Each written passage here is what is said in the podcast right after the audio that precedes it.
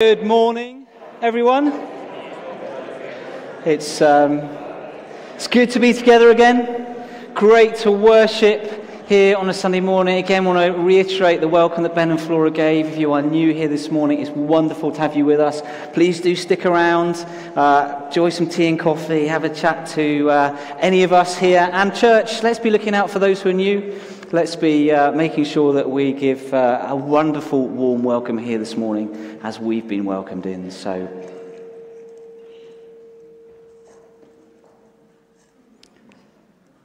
there we go. Am I still feeding back? I have a ring, extra ring to my voice this morning. So, we are continuing this morning in our series looking at uh, the, the farewell discourse as uh, Bible commentators call it. It's this period when Jesus is the, the, the night before, was the night that Jesus betrayed. It's the night before he goes to the cross. And he um, is with his disciples in the upper room, and Phil and Mikey have kicked us off in the series over the last couple of uh, weeks. And we're at the point now where Jesus has washed his disciples' feet. And, uh, and now he has told them a little bit about what is going to happen. And they are in a state of shock. Imagine just a little bit before that, the trajectory. They've been with Jesus for three years. Um, just on the previous Sunday, they've had this entry into Jerusalem. Jesus coming on a donkey. It looks like he's going to be crowned king. All the prophecies of the Messiah they expect to work out with Jesus becoming king and kicking out the Romans.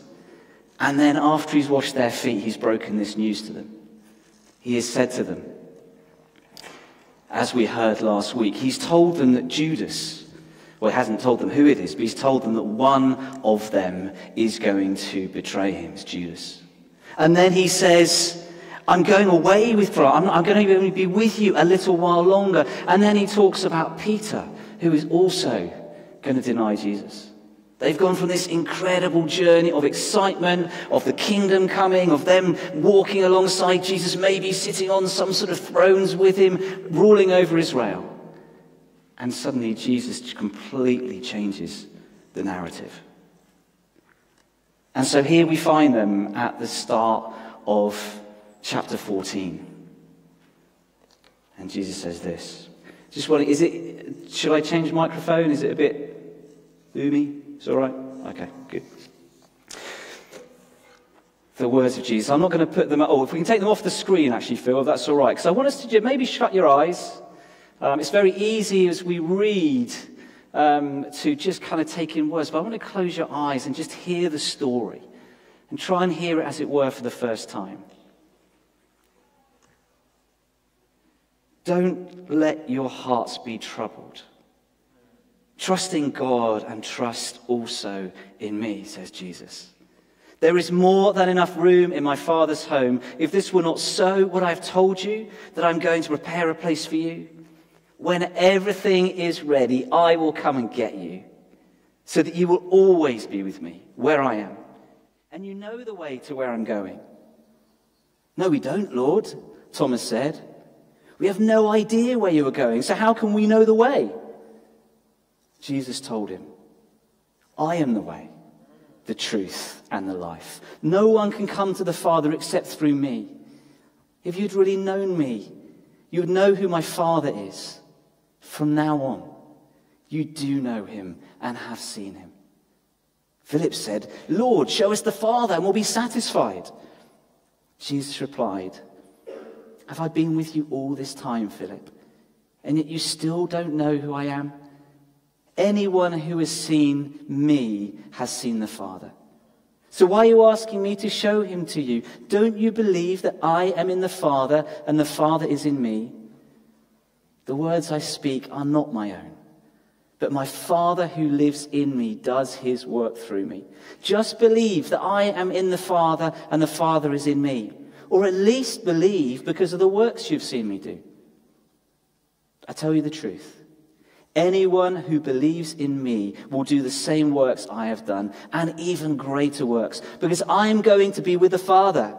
You can ask for anything in my name, and I will do it, so that the Son can bring glory to the Father. Yes, ask me for anything in my name, and I will do it. The disciples are deeply anxious. Jesus has told them that he's about to leave them, so there's this deep fear of loss. If you imagine the disciples, they've spent the last three years following Jesus. They've been fishermen and tax collectors and zealots. And Jesus said, Come follow me. And they've, they, they've lived and breathed Jesus. When people followed a rabbi, they, they lived in close proximity to him. They were with him all the time because they wanted to not just understand what he was teaching, but how he lived and follow his example. They've given up their livelihoods. They've sown the entirety of their young lives into this, this project, this thing called the kingdom that Jesus has been talking about. They've committed everything. Their whole world is wrapped up in following and walking with Jesus. And they expected Jesus to be around. They thought as they came into Jerusalem, it was just the beginning of Jesus' long earthly reign. And yet suddenly here they are. And Jesus says he's going away. Suddenly, their future, the idea they had of what their future would be, is absolutely shattered. They're fearful of loss but they're also full of doubt and fearful of failure. So Jesus has just said that Peter, Peter, who's called the rock, the, the, the one who is the bravest and most courageous and the most outspoken of them all, the one who doesn't really care what people think and just says it and does it, Peter, Jesus said, is going to deny him. What hope is there for the rest of them? And then there's been this talk of the kingdom. Jesus has been teaching them and preparing them that there's this, this task for them to fulfill as they continue into the future. And suddenly, this realization that Jesus isn't going to be with them. They're going to be commissioned without Jesus present. They've been out the 12 and the 72, and they've seen incredible things happening when Jesus has sent them out. But suddenly, Jesus isn't going to be there. They're overwhelmed by what's ahead of them. And in the middle of that distress, that, that bombshell that's come in and just taken their feet from under them, Jesus says to them, Don't let your hearts be troubled. And I wonder, have you ever had troubled hearts? Maybe you have a troubled heart as you sit here this morning. You know, here in the West, there has been, we have uh, an, an epidemic of troubled hearts. We live with the greatest prosperity we've probably ever known, even with the cost of living crisis. We are safer than we have ever been before here in the West, certainly day to day. And yet we're more anxious than ever. So the statistics um, uh, suggest, or tell us, that back in the period of 2012 to 2015, people were asked, uh, a survey was taken place, group people, uh, uh, about people experiencing high levels of anxiety. This is just occasional anxiety, it's just moderate, is isn't just moderate anxiety, this is high levels of anxiety.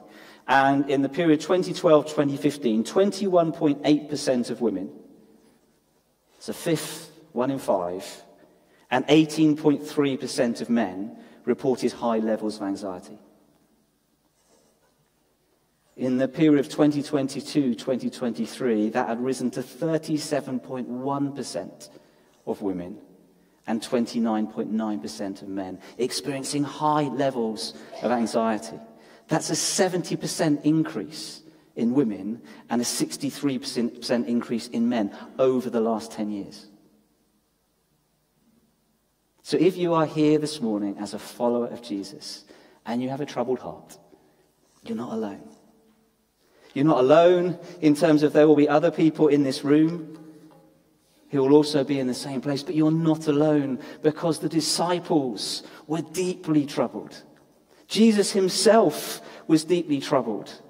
Just in the last chapter chapter 13, verse 21, just before Jesus tells the disciples that Judas is going to betray them, it says, Jesus was deeply troubled. And then later on that night, we read in Mark as, as Jesus leaves the upper room and goes to the Garden of Gethsemane to pray.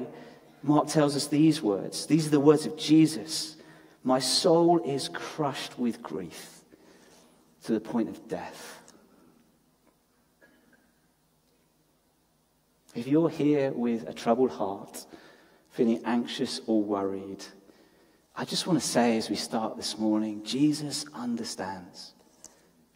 He's been there himself, he's walked through it, knowing that he has the cross to come the next day.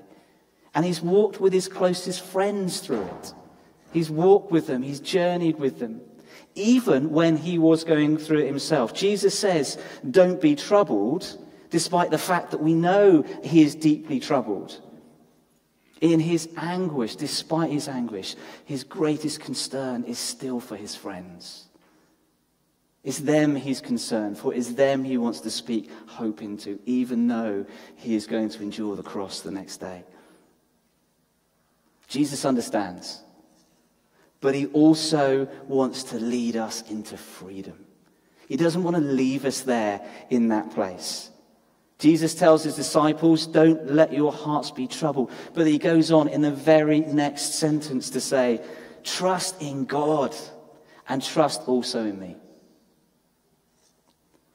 The antidote to troubled hearts is trust. Trust in Jesus. Trust in God who is trustworthy. Jesus has said that to them several times before. He's done it when he's teaching about provision. He said, you know, don't worry about the, the, the birds of the, you know, the birds of the field are fed and the lilies of the field are made beautiful. Don't worry about clothes and what you'll receive and what you'll wear and what you'll eat. Don't have little faith, trust. He stepped in and he calmed the storm and he's asked them to have faith, trust, believe. He is trustworthy. So, I, as a child, used to, as many of us did, most of us did probably, my dad had a car. That's no surprise. And I used to travel with him regularly. My dad tended to do the driving rather than my mum. That tells you quite a lot about my dad rather than about my mum. Um, but as I drove and as a passenger with my dad in the car, I felt completely relaxed. My dad was generally a good driver. He used to drive like a rally driver down the Devon country lanes, which I used to quite enjoy, quite exciting. I think my mum was quite terrified, but I enjoyed it. Um, but I trusted him. I would be very relaxed. I could have a chat, I could listen to radio, I could look out the window. Now, um, about a year and a half ago, uh, Emily wanted to learn to drive. And me, being a flying instructor, thought, how hard can it be to teach someone to drive a car? I can teach people to fly planes. So I thought we don't need to worry about all of this expense on expensive driving instructors and all this money. So I'm going to teach Emily to drive. So we went out in the evening, found some quiet roads around Chilworth. I don't know if that's a good idea because there's very expensive cars around Chilworth and could have been far more expensive than anywhere else. But when at, at, at Chilworth, I drove there. We swapped seats. Emily gets in the right hand seat, in the driving seat. I'm in the left. And suddenly I have to think, hang on, how do you drive a car? Because you do it so naturally, don't you? So I'm trying to think it all through. And we managed to get going. She was doing okay. Uh, we're starting to drive off, a little bit clunky, a few stalls, but she's, she's doing okay. But I am on edge. I'm anxious. I am, I am absolutely focused. There is no way or no sense in any part of my body that I am relaxed and enjoying the journey. We did it twice. And after the second one, I decided that the only way this was going to work was if we paid money for some driving lessons. and I would take her out after she's had a number of lessons. Now, that is nothing to do with Emily's ability. It's due to my ability as a dad, an instructor. But what was the difference between me sitting in my dad's car as a passenger, happy to look out the window, go to sleep, have a chat, whatever, and me sitting absolutely on edge as Emily's driving along? The difference was trust. I trusted in my dad's driving skill. I trusted in his experience. I didn't quite rightly so, trust in Emily's driving skill or drive Emily's driving experience. Why would I? Why should I? She'd never done it uh, before. Now, she drives well, and I feel very comfortable and relaxed when she drives. The difference was trust. Jesus says, Don't let your hearts be troubled. Trust in God and trust also in me. But simply saying, trust me, doesn't suddenly create trust, does it? So if Emily, as she'd driven off and bumped and stalled a little bit, as we all do when we first start, said, Dad, trust me, that didn't mean, ah, fine, okay, I'm going to actually I'll put my AirPods in, have a little listen, have a snooze, and go to sleep. It doesn't work like that, does it? We need to develop trust and grow in trust. And Jesus doesn't ask us for blind trust, but he goes on in the remainder of this passage to show us why we can trust him and to show us how we can trust him. First, he demonstrated that him going away wouldn't be the unmitigated disaster that his disciples thought it was going to be. But actually, by him going away, by him enduring the cross, it would secure their future destiny and bring them remarkable blessings.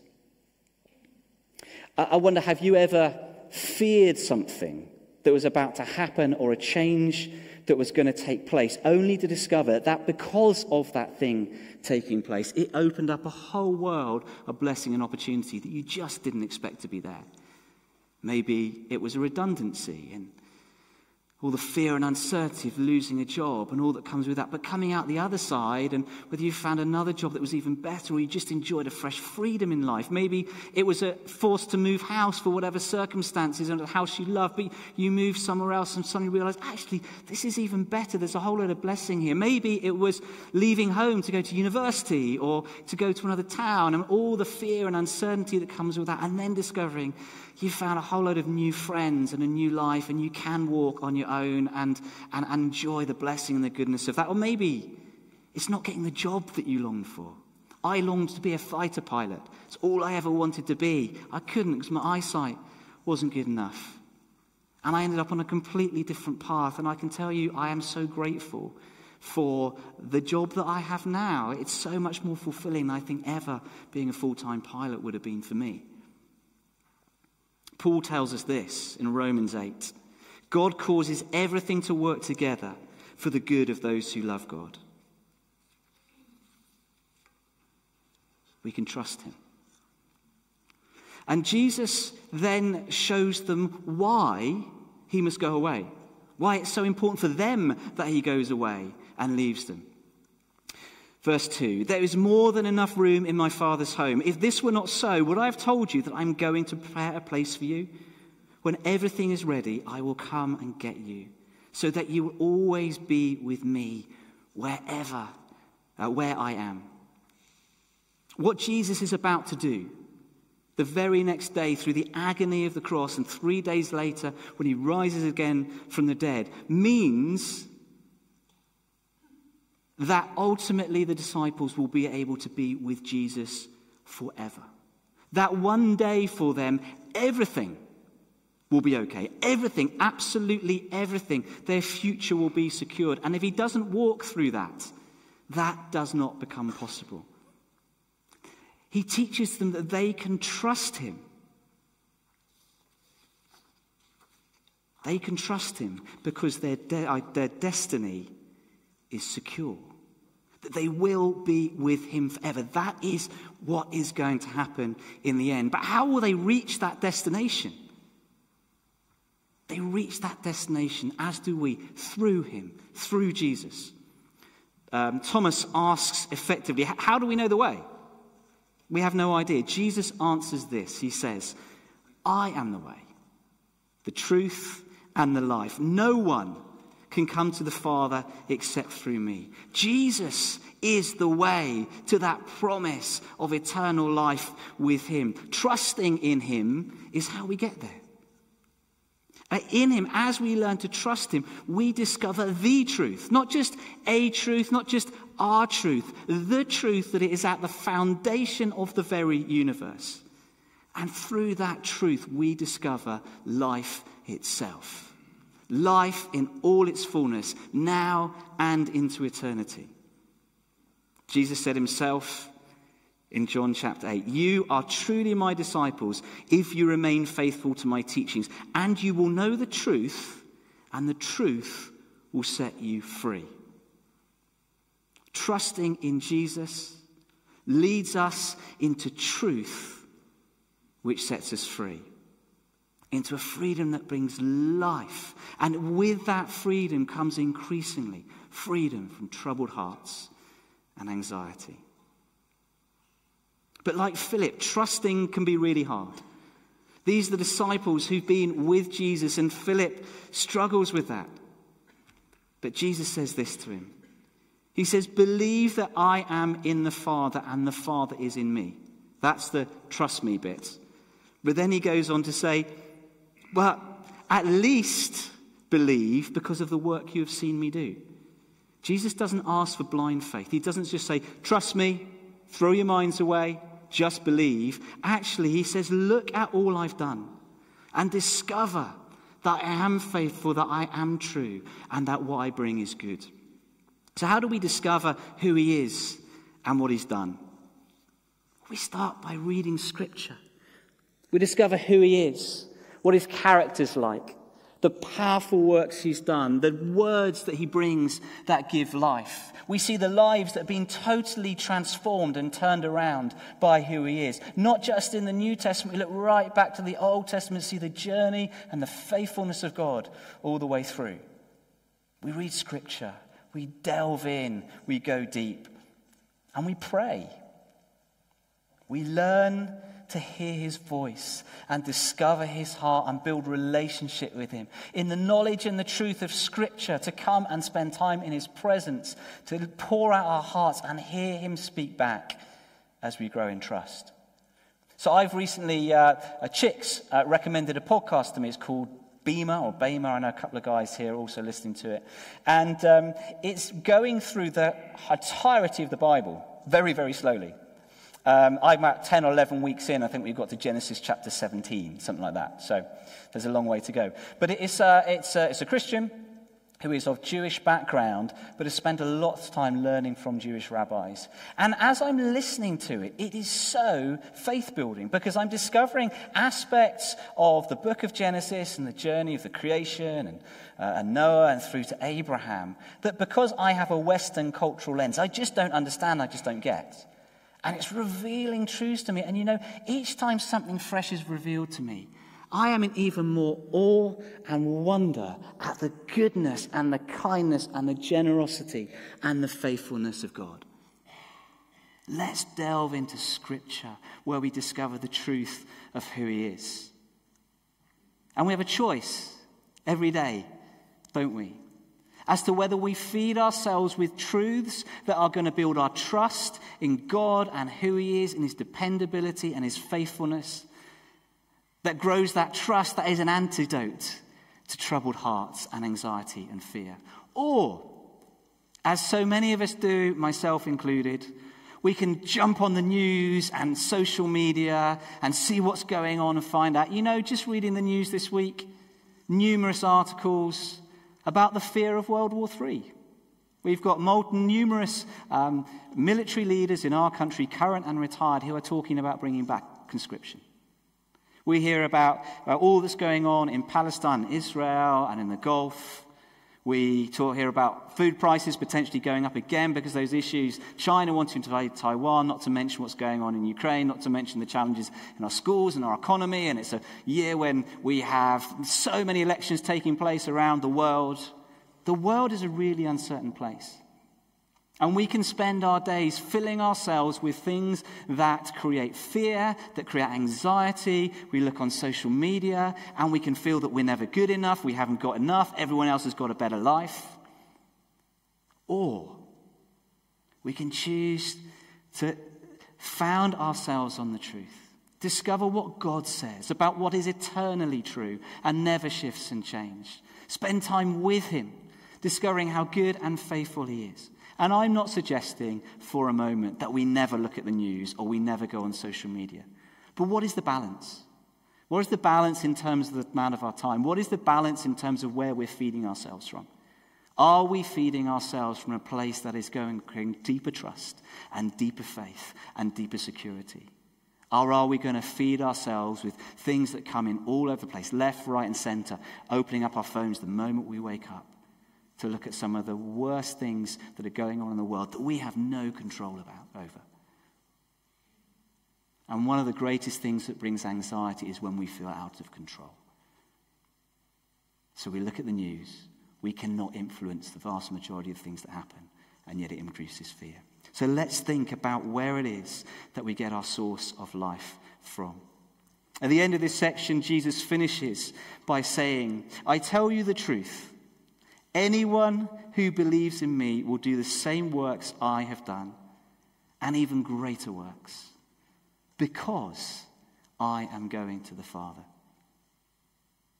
Jesus going away, which is such a blow to the disciples, actually enables him to send the Holy Spirit.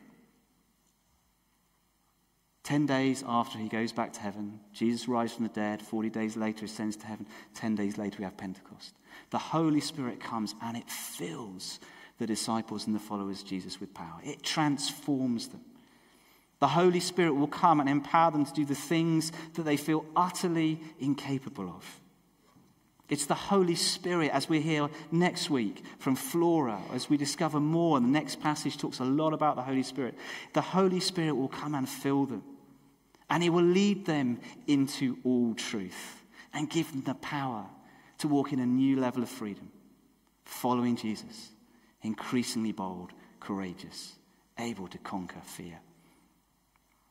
So, how do we find peace for troubled hearts? For us this morning, if you find yourself in that place. Well, if we work the passage backwards,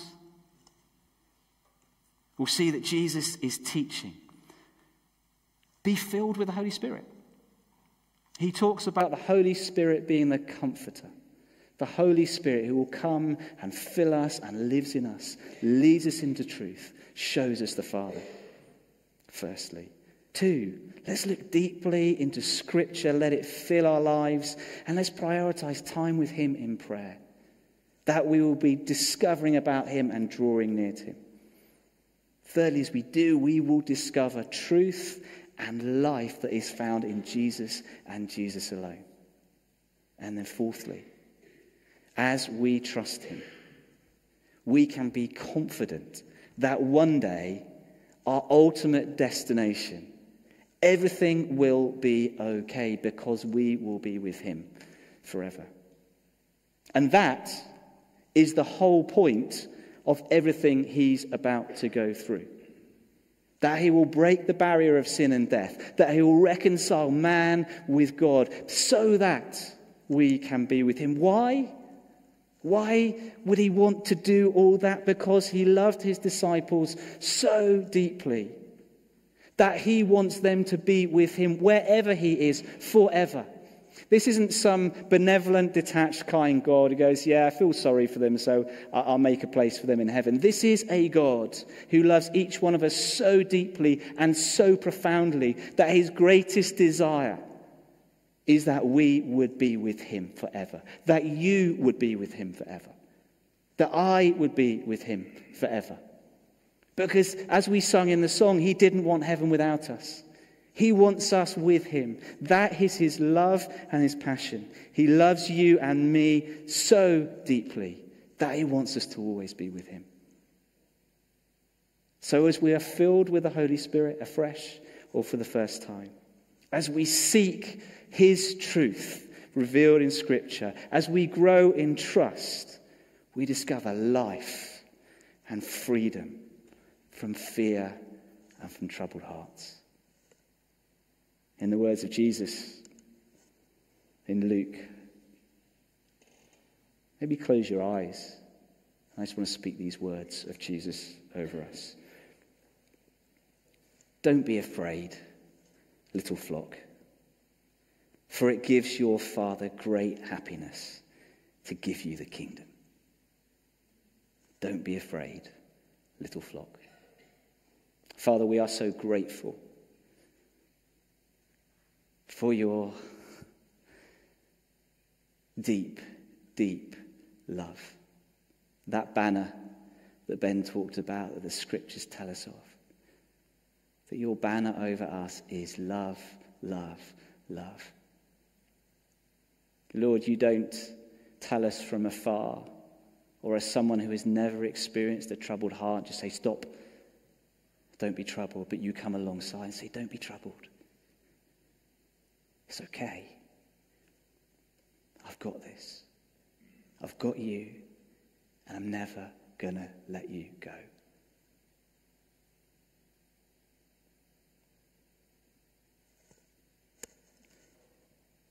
And as we respond this morning, Father, we just ask, Lord, for any of us here who fear, feel fear and anxiety, who would have troubled hearts, that you would minister to us by the power of your Holy Spirit.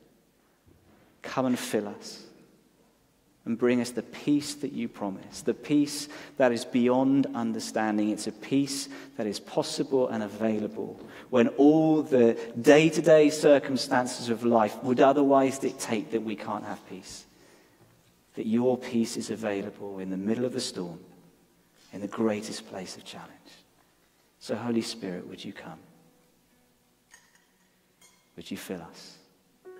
And when you lead us into that place of peace and trust.